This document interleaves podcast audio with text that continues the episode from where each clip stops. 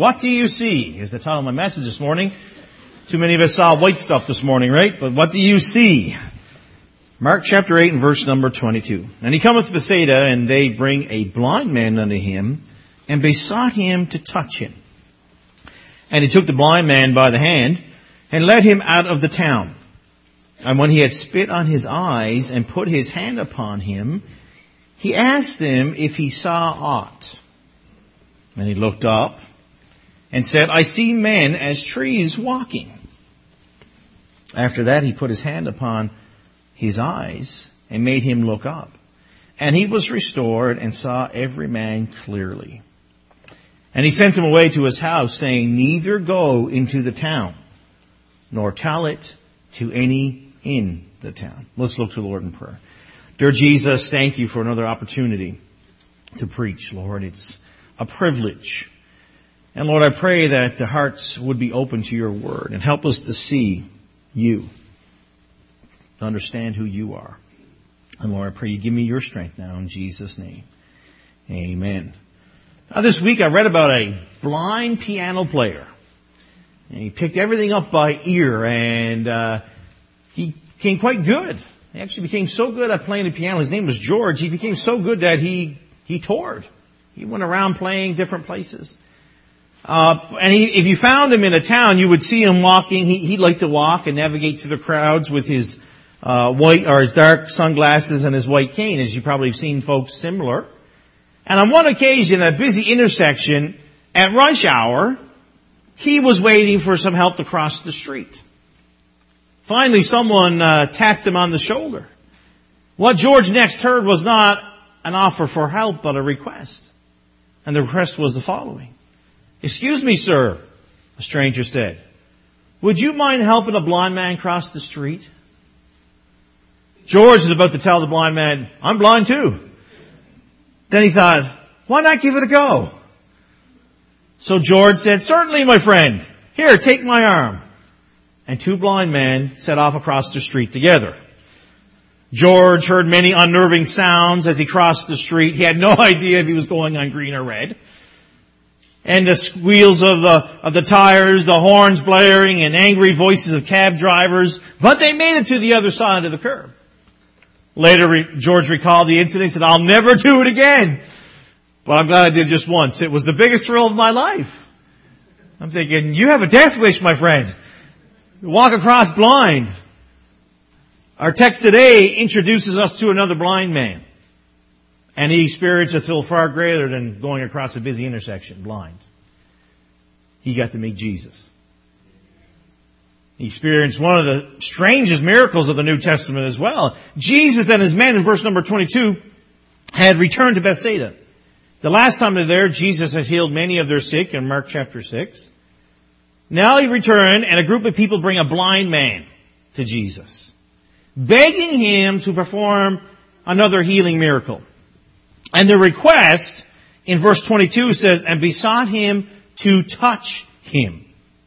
These people were Gentiles and they had come to believe that Christ's power to heal resided in his touch. They failed to understand that he was able to heal with a word, with a thought, if he desired. And as we watch the Lord bring sight to this blind man, there's more going on here than meets the eyes. Like all of Christ's other miracles, these are ones that he wants to instruct his disciples about who he was. He's trying to teach his men, his disciples, that he is the Messiah. That he is who he claims to be. He is God in flesh. And they had failed to comprehend, to believe that message.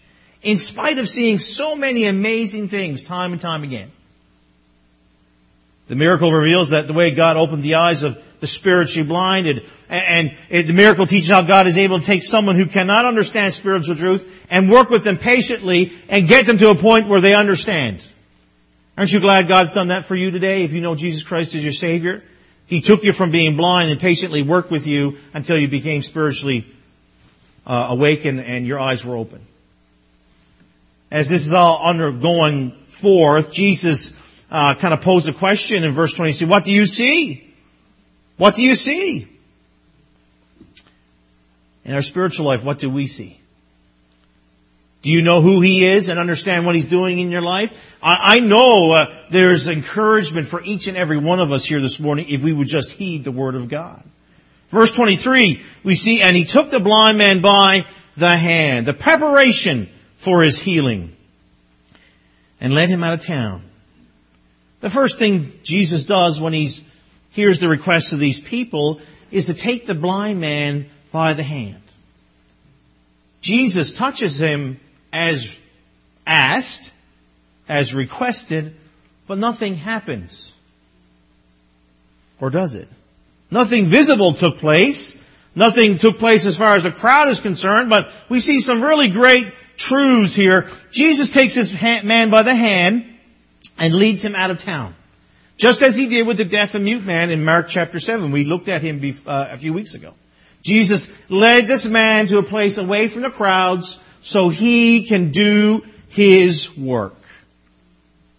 Now get this image in your mind. You know, we read the scripture so often. I like to put myself in the picture. Not that I'm the person getting the healing or anything, but I like to put myself in the picture that I'm observing what's taking place in scripture.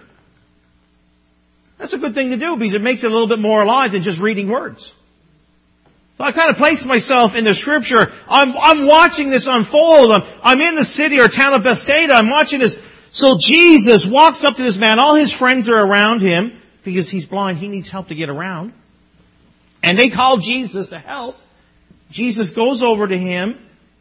I'm sure he speaks to him. And he takes him by the hand and begins to lead him away. And they begin their journey in town. I don't know if it was dead center in the middle but it was in town. And I'm pretty sure that the city of Bethsaida wasn't laid out in a perfect grid. I've seen pictures of little towns in Israel and that part of the, world. I mean, they're, they're up on little hills and down and crooked streets and so he would need guidance, wouldn't he? Jesus took him by the hand and probably told him, okay, come behind me a little bit further. Watch out for the, to your right, there's a cart, or there's a horse, or there's someone there sitting there, watch out. And he patiently leads this poor blind man one step at a time, all the while holding his hand. Are you getting the picture? You getting the picture? Okay. Think about this. We're accustomed to personal contact all the time, aren't we? Uh, a few moments ago, we shook hands. Now, some of you, I appreciate you are like, uh, just hit the elbow, Pastor. I'm not feeling so well today. Uh, but we're, we're used to handshaking. When we're feeling good and we don't think we're going to pass along germs to anybody, we shake hands. And it's, it's a, it's a common place to say, hello, how are you? Nice to meet you. Especially, okay, this week I'm going to be going to, uh, um, Chicago, and a fellow by the name of Brother Mark Julian, the dean of the students at the college, is going to meet me. And uh, what am I going to do? I'm going to say, "Hey, Brother Julian." Right? That's what I'm going to do. I'm not going to go, "Hey, Brother Julian." Give me a handshake. You know, it's just a way of saying hello. My, nice, nice to meet your acquaintance. That's what we do with handshakes. I know at one time handshakes were used to, you know, firm up a deal or whatever, but in our context today, it's just a greeting. It's the way it works. But when you hold someone's hand for a long period of time, it's a very intimate experience. It's not like shaking hands. You know, holding hand, com, hands communicate far more than simply, hi, nice to meet you. You know what it communicates? I care. I care. Brother Ian's not here today. Ian McLean. I guess he stayed away because of the weather. I saw him this week sitting in his apartment. His dear wife was in that apartment in a hospital bed for about two and a half years. She never got out of that bed. And I'd go see them quite frequently, maybe a couple times a month, maybe a bit more, depends on how people were feeling. And I would see Sylvia laying there. And every time before I left, I would hold her hand and pray. You know, I was trying to communicate to Sylvia is that I care. I love you. Oh, and she never once was upset with me. She, she, when she could talk, she told me she appreciated that so much. And I've been in hospital rooms where someone's very sick or someone is going in for surgery to move something and they say, Pastor, can you pray? And you know what I've seen so often? They put their hand up. Please hold my hand. Please hold my hand. That ever does happen to you, accept the hand, because it's an indication of, I care, please show me care. It's comfort. It shows that I'm here to help. I, I, I want to bring some comfort to the one who's afflicted, to the one that is hurting. So are you getting the picture a bit here now? Jesus is taking this man by the hand and he's leading him out of town. Watch out for the bucket. Watch out for the kids. Come, come with me. Maybe he asked him his name. I don't know for sure what happened, but it does show to us that Jesus cared, and that's our Savior, isn't it? He cares. He loves. You know, let that sink in a little bit. I mean, the miracle is wonderful, isn't it? That this man, he's going to see in just a few minutes. But to see how much Jesus cares is a real blessing. It's a real blessing. Let, let that kind of absorb you a little bit. Uh, so quick uh, we absorb things from the world, and I mean I understand things happen, but pause and think that Jesus cared enough to take this stranger by the hand and lead him to deliverance. What a Savior we have. It's a portrait of how the Lord leads lost, blind sinners and brings them to a place of salvation, is it not?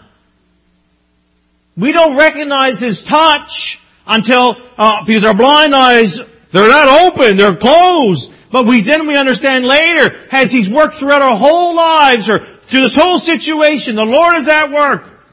Jesus was working and leading and bringing us to the place of salvation. Gently leading us, right? Come this way. Come this way. Uh, we haven't accepted Him yet as Savior, but He's guiding us every situation, every event, every tragedy, every blessing. He was taking us by hand and bringing us to where we need to be, to place where we accept Him as our Savior. Because we can't get to God on our own. We can't do it. We can't do it on our own in our natural state, we're dead. He comes to us. He rescues the sinners and, and, and, removes us from the dangerous byways of sin and He leads us to Himself. He's come follow me. If you're here this morning and you know Jesus Christ as your Lord and Savior, uh, look back and remember how the Lord worked and who He used to bring you along. Can you see the, the tender way that he brought? You? He wasn't rough on you. He was gently leading you. Come.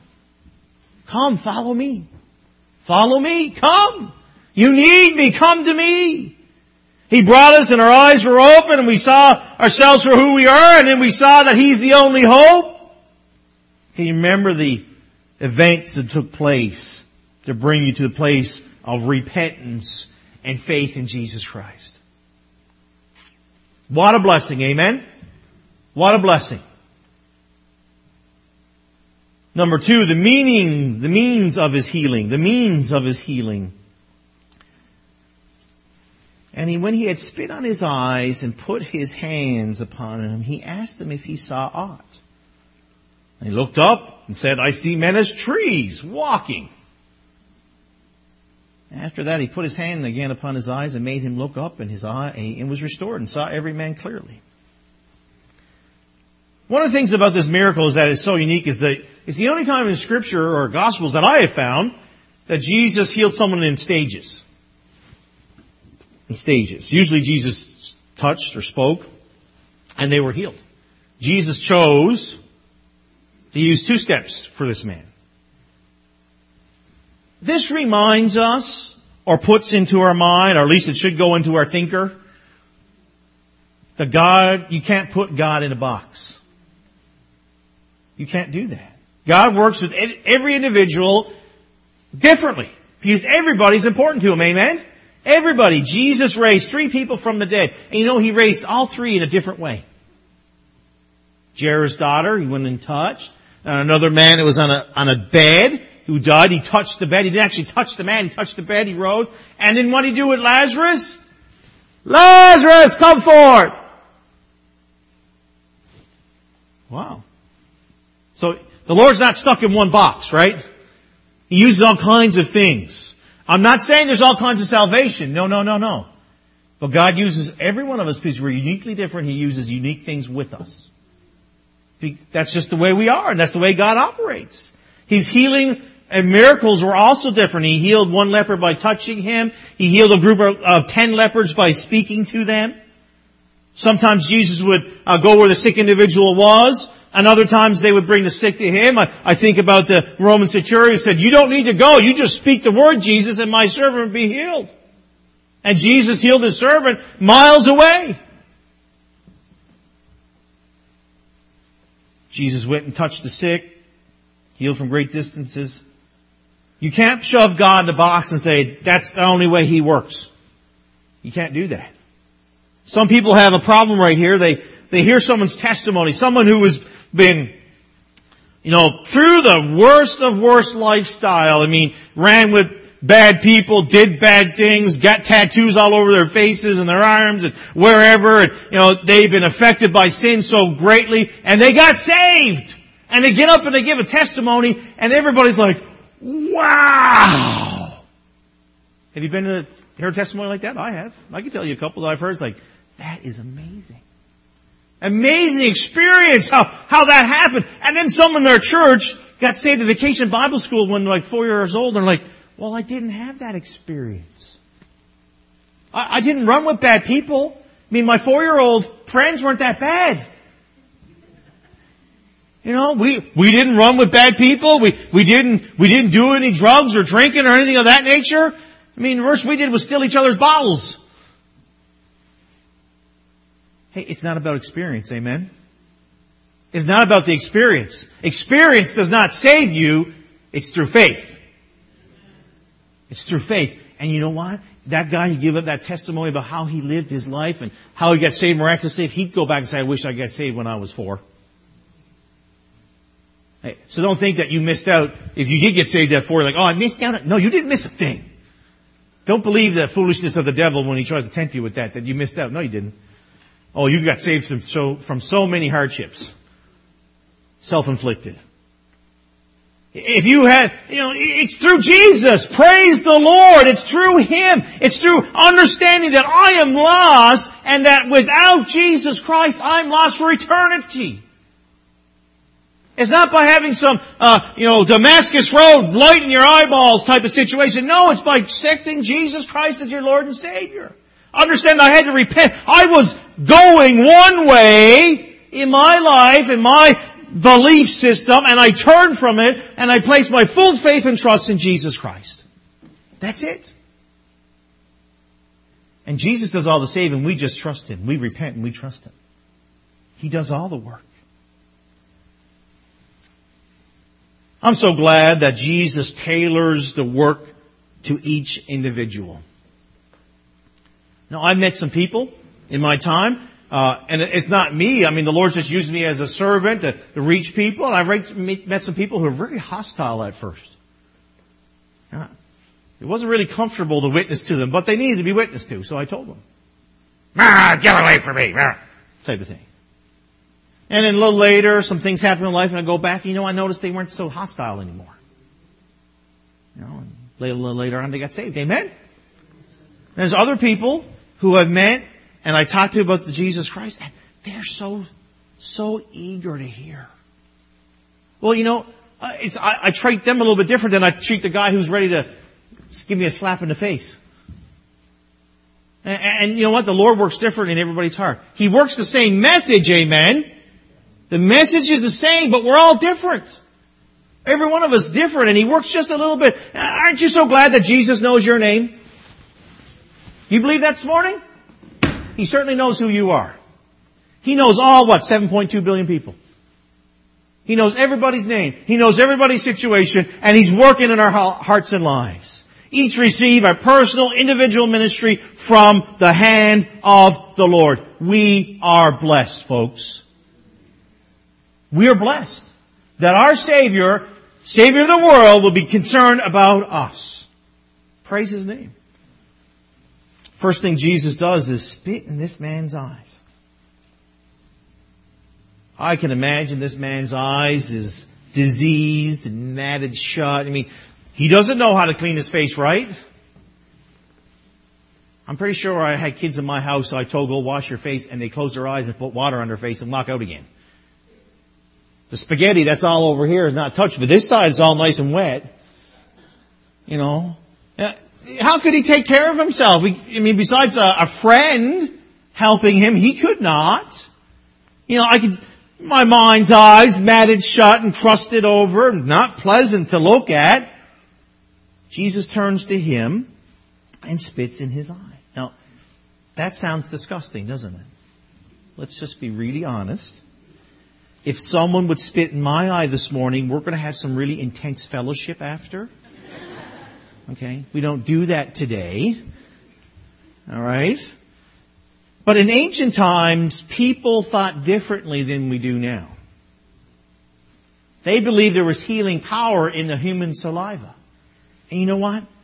We still kind of think about that way today. What do you do when you cut your finger on a piece of paper? Right?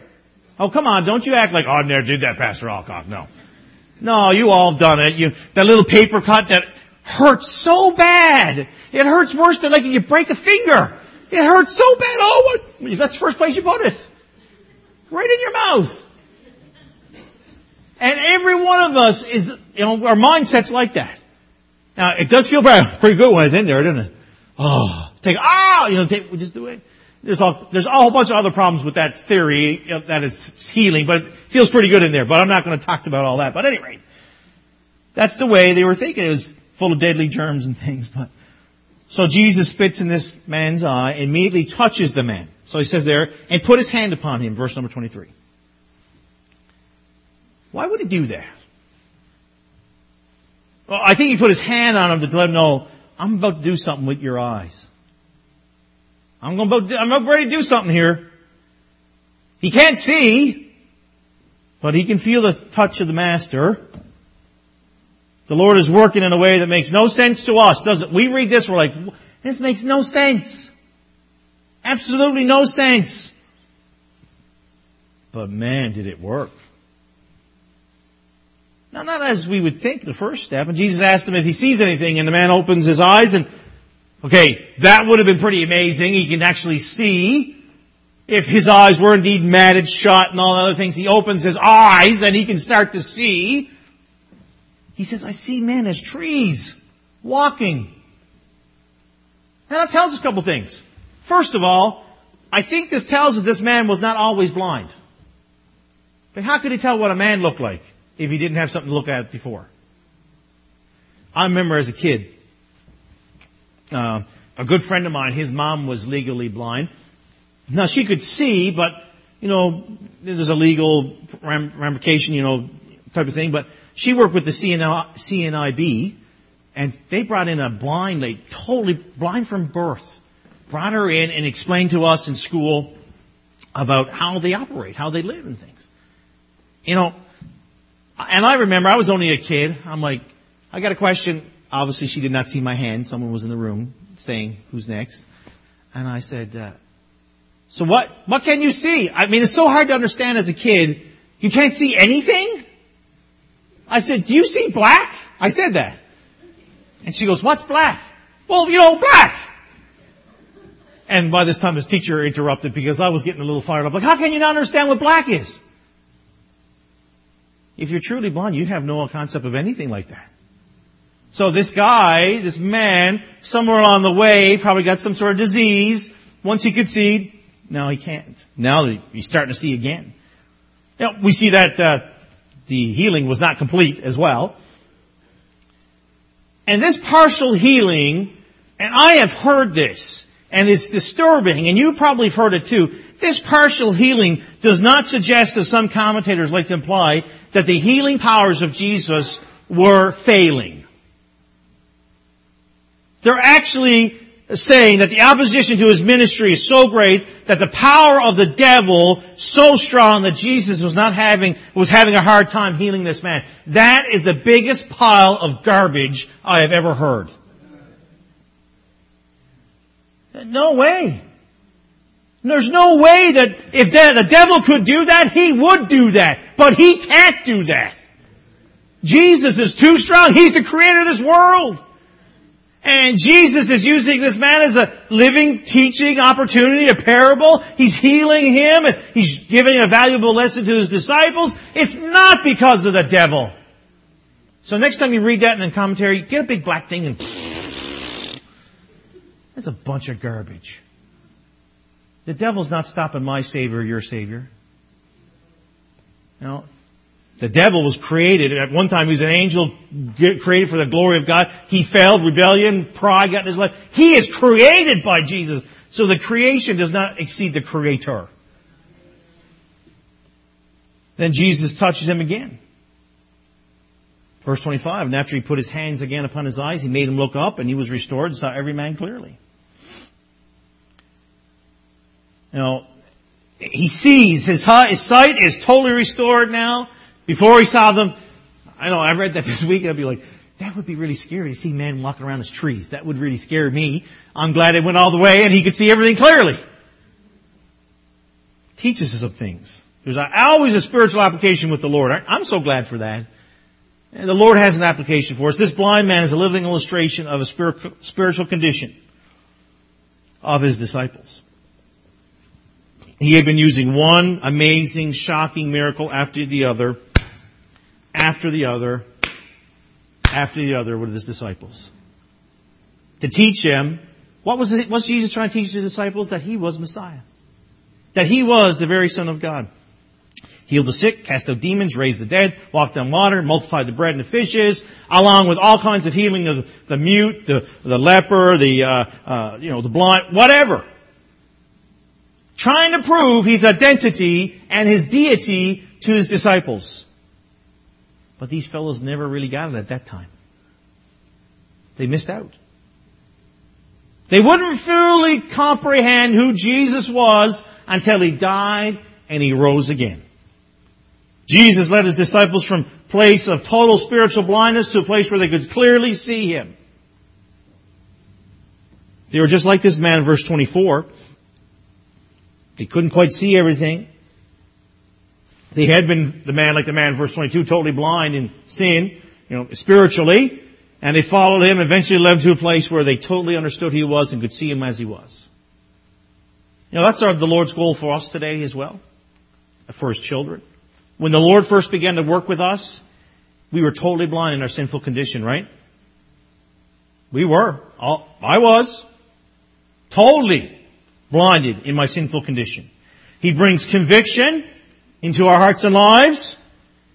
I can still remember sitting in that pew and I was not feeling very comfortable. I was wanting that service to be over. I wanted to go grab something to eat, go talk to my friends, get out of here.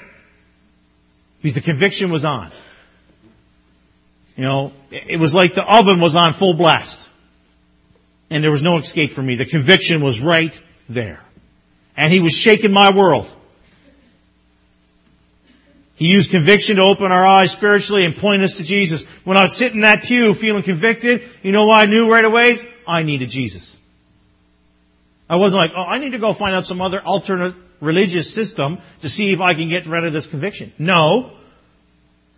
The conviction was brought in my heart by the Lord, and the Lord was saying, go, you need Jesus. You need me. Come to me. I won't cast you out. And when we come to Jesus and we're saved, it's a miracle. Amen? It's a miracle. And then we see some things. Now we don't see them perfectly. It's like Paul talked about in 1 Corinthians 13, 12. We see through a glass darkly. Now, our eyes are open, but we don't see everything. When I got saved on April the 1st, 1996, I did not know everything about the Word of God or God. It was my first step. First step. Aren't you excited when you see a baby take that first step? And then about two weeks later, like, why did I encourage that at all? You know what I'm talking about. You know. Eh, but we'd be really upset if that kid didn't take another step. Right? I mean, for a couple days we're excited about that one step. They're like, okay, do two. Do three. Then when they're five, get back in this house right now! But you know what I'm talking about. It's our first step in our spiritual journey. And as we spend time with Him in His Word, And in prayer, He develops our spiritual sight, does He not? He shows us things. He helps us grow in grace in the knowledge of our Lord and Jesus, our Lord and Savior Jesus Christ. His goal is to take us like He finds us. And He finds us in a pit, doesn't He? We're wallowing in our sin. Well, we think we had it all figured out at that time. Oh, we were living the high life. We were having a great time. Jesus takes us up out of that horrible pit. Let's just remember where we came from. Because the old world can fool us and say, oh, you're missing out. I'm not missing out being in a pit. Picks us up out of that pit and brings us into His home, into His palace, into His way. Wants us to become more like the Savior. Sadly, we're like the disciples though. The Lord has proven His power and glory to us in more and in more ways than we can name. And sometimes we still don't get it. We have seen Him do the impossible. We have seen Him do the incredible. We have seen Him do the astounding time after time, but we still doubt. Oh my. That hits close to home. Does it not? Oh, we, we prayed for years for that man to be saved and he got saved. Praise the Lord. I don't know if your mom will get saved. I'll pray. Give me a break. The Lord can save her just like He saved this man over here. Let's be praying. Let's be working. Let's be laboring. Oh, let us be a faithful people, people of faith. Are you growing in the things of God, Christian? Is He leading you along one step at a time? Are you making progress in your Christian life? When we're first saved, we're a, we're a babe in Jesus, right? That's why salvation is called the new birth. Amen? The new birth. But we're not supposed to remain babies. You know, um, this past summer I met one of my cousins and she's got the cutest little guy I have ever seen. And he liked me. Of course he would like me. So I picked him up and we were going around everywhere and I was giving him, okay, I don't know if this is a word that you use, but Zerberts, you know, you're on the face and he'd be laughing all the time. I'd be rubbing with my whiskers and he was, oh, he loved it. And I loved it too because when he smelled bad, I gave him back to his mom, you know, type of thing. So, you know, I'm playing with him and, you know, now, if I go back and see my cousin in two years and that little guy is still the same size, what's wrong? Uh, are you feeding him? What's your problem? You can talk to your family that way. Come on, you talk to your family that way. All right. You'd be like, what's happening? Is there something wrong? Do you need to go to a doctor? Can I help you get there? I mean, there's something wrong here. Listen, there's something wrong as Christians if we're still the same size as a little baby in Jesus four or five years after we've gotten saved. Yeah, there's a problem. We need to be growing. We need to be making spiritual progress. And the reality is, as we're making spiritual progress, don't think you ever get to the place that you attain here on earth. You ever think, well, well, this is the last hike and I will reach the pinnacle of my Christian life. No. You're going to grow and grow and grow until the, Lord takes you home and the rapture you pass from this life to the next. We never, you know, max out on our spiritual growth. There's always more to be had. When you start thinking that way, you're in trouble. It's not about that. Maybe you're here today and you never trusted Jesus Christ as your Lord and Savior. Maybe you're trying to figure all this Christianity thing out. You, you, don't understand why we do this or why Christians do this or why does this happen and so forth. It's likely you'll never have all the answers. I don't have all the answers. I'm glad I got the Word of God to give me the answers, amen. I'm getting God's Word and find answers. Let me encourage you just to take that step of faith. If you don't know Jesus Christ as your Savior, you, you understand that you're lost and without Him you're lost for eternity, don't go another day. Don't go another moment without Him. You know, you get it right today. Don't go forward without Him. He's the greatest. He'll, uh, making a choice for Jesus is the greatest thing you can ever do. He'll change your life. The footnote of his healing, verse 26. And he sent him away to his house, saying, Neither go into the town, nor tell it to any in the town. So Jesus heals this blind man, right? He, he takes him, and his disciples see it, and they never really grasp the full message here, and it's a powerful message, it's a powerful miracle, but it ends on a very sad note. Jesus tells the healed man that he's not to return to Bethsaida, nor is he to tell anyone in the town about the miracle. It's pretty clear. Neither go into the town, nor tell any in the town. Now, why would Jesus do that? Why not tell every? We've read other portions of scriptures where Jesus tells someone not to tell them, and it's it's like your kids, right? Don't do that, and they go do exactly the opposite you tell them to do. They're like, like Jesus says, don't do it. Man, Jesus just healed me! Woo! It's amazing! This, this guy doesn't do that. And he's instructed not to even go back to town. Why? There's a couple reasons why. Bethsaida is near a place where Jesus fed the 5,000 in Luke chapter 9. And they were given clear evidence that Jesus Christ was the Messiah, but they refused to believe in Him. They refused. And as a result, Jesus pronounced a curse on the city of Bethsaida. Matthew 11, 21. Woe unto thee, Chorazin! Woe unto thee, Bethsaida! For in the nine mighty works were done in, had been done in Tyre and Sidon, they were repented long ago in sackcloth and ashes. But I say unto you, I shall be more tolerable for Tyre and Sidon at the day of judgment than for you. The town of Bethsaida had rejected, had been rejected by the Lord because they, because of their unbelief, because they had rejected Him. They rejected the great light they'd been given. They would receive no more light. They had turned their back on Jesus and Jesus said, okay, you're not going to have me, that's fine. That's why I believe Jesus took this man out of town. Besides showing him love and compassion, which he definitely had. That's why he took this man out of the middle of town or towards the middle of town, out of town. That's why Jesus told the man not to return to the town because the town was off limits. Jesus was still, Jesus is still willing to deal with individuals, amen?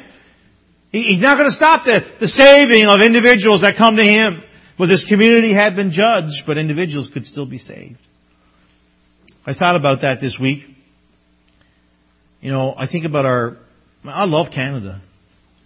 I love the country I was born and raised in. I love this place, but God's not happy with Canada. I, I believe, um, um, I think God has rejected Canada because of the sin and wickedness that's promoted from on high right to the bottom of the barrel. Hey, folks, abortion is never right. You know, God tells us what the proper you know, family looks like. You know, uh, having a, uh, a lottery to make money, promoting gambling and drinking and other vices from the Word of God that God says is wrong, and our government says, well, let's use it so we can make more money. Oh, there's so many other things too. I don't think God's one bit happy with Canada. But I'm so glad that God still saves Canadians. Doesn't matter what nation you're from, because you know, the Lord will take all that will come to Him. All that would come. And that's why I'm encouraging our church to be telling other people about the Lord Jesus Christ, be giving out tracts, inviting people to church, because Jesus still saves. No need to stop. Still saves and blesses and uses individuals. If you hear His voice, you can be saved from your sins. You can become a child of God. You know, just just don't take advantage of the grace of God. Say, oh, I don't need to get saved. I'll do it later. Listen, my friend, you don't know what later is for you. You don't know much later you have. The Lord wants you to come to Him, but if you continually turn your back from Him and continue to turn your back from Him, one day you'll say, I don't need Him. You don't want to be there, folks. You don't want to be in that place where you've rejected or took advantage of the grace of God. Don't let your story end like that of Bethsaida. Let it end up like the blind man who said, I need Jesus. It's interesting, hey? Back in uh, uh, 22. And they bring a blind man unto him. So obviously the blind man need to know about Jesus to be willing to go, right? But he had some friends who knew that Jesus could do this work. Aren't you glad for friends in the ministry and friends in the church? That see the need and they work together to accomplish so much more than we could by ourselves. Hey, we got there's such a great work to be done. I mean, you could get really discouraged if that's all you focused on was the work. Because there's so much that needs to be done. I'm so glad I got a Savior who can empower us to get the work done. He's in our own, we won't. We can't. Come to Jesus and be saved while there's time. And listen, Christian, don't, it's time for us to grow. It's not, it's not time to sit back and ease. It's time to see our vision grow. it's time for our uh, lives to get some traction in our spiritual life and go forward for Jesus Christ. So what do you see? Has the eyes of your soul been opened? Have you seen yourself as a lost sinner headed to a Christless eternity and your only hope of salvation is Jesus Christ? Well, if you come to that point, there's only a little bit more that you need to go and you'll be saved. Repent of your sin and trust in Jesus and you're there. It's, it's not a 15 day process or 15 step process. It's simply understanding I'm a sinner, I'm lost, I need Jesus, repent of my sin, I no longer, whatever it is. You, you understand that a, a religious system or any kind of philosophy that's contrary to God's word is sin.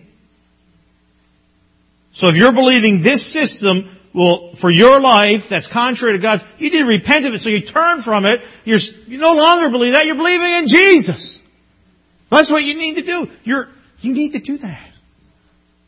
You need to do that for your, for your sake, for, for eternity's sake, for Christ's sake. Because He loves you. Hey, maybe you have come to the point that you have seen that truth, that Jesus is the Savior, and you've accepted Him as Savior. Are you growing? You know, you, you got saved so many years ago. You, you've been plodding along. Are you growing? Don't get stagnated. Don't stop. Keep moving forward. Keep, keep going forward. Be an encouragement. Uh, I can remember as a kid going out into the the forest, the woods in Newfoundland, and uh, you know we would come across a little pool of water, and it was stagnated, green goop on top. It smelled. Ugh. We would never drink from that water. You know what we would do with that is throw rocks in it, throw some sticks in it, and move on. But then when we got that little pool of water that was fresh and clear. Oh, that's what we drink from and slap it all up in our faces and get refreshed. Hey, don't become like that stagnant little pool of water. Keep going forward. Be fresh. Be refreshed in Jesus. Be renewed in the Lord. Keep going forward. Are you maturing in your walk? Becoming less like your old self and becoming more like Him? Has the Lord spoken to your heart? What do you see? What do you see?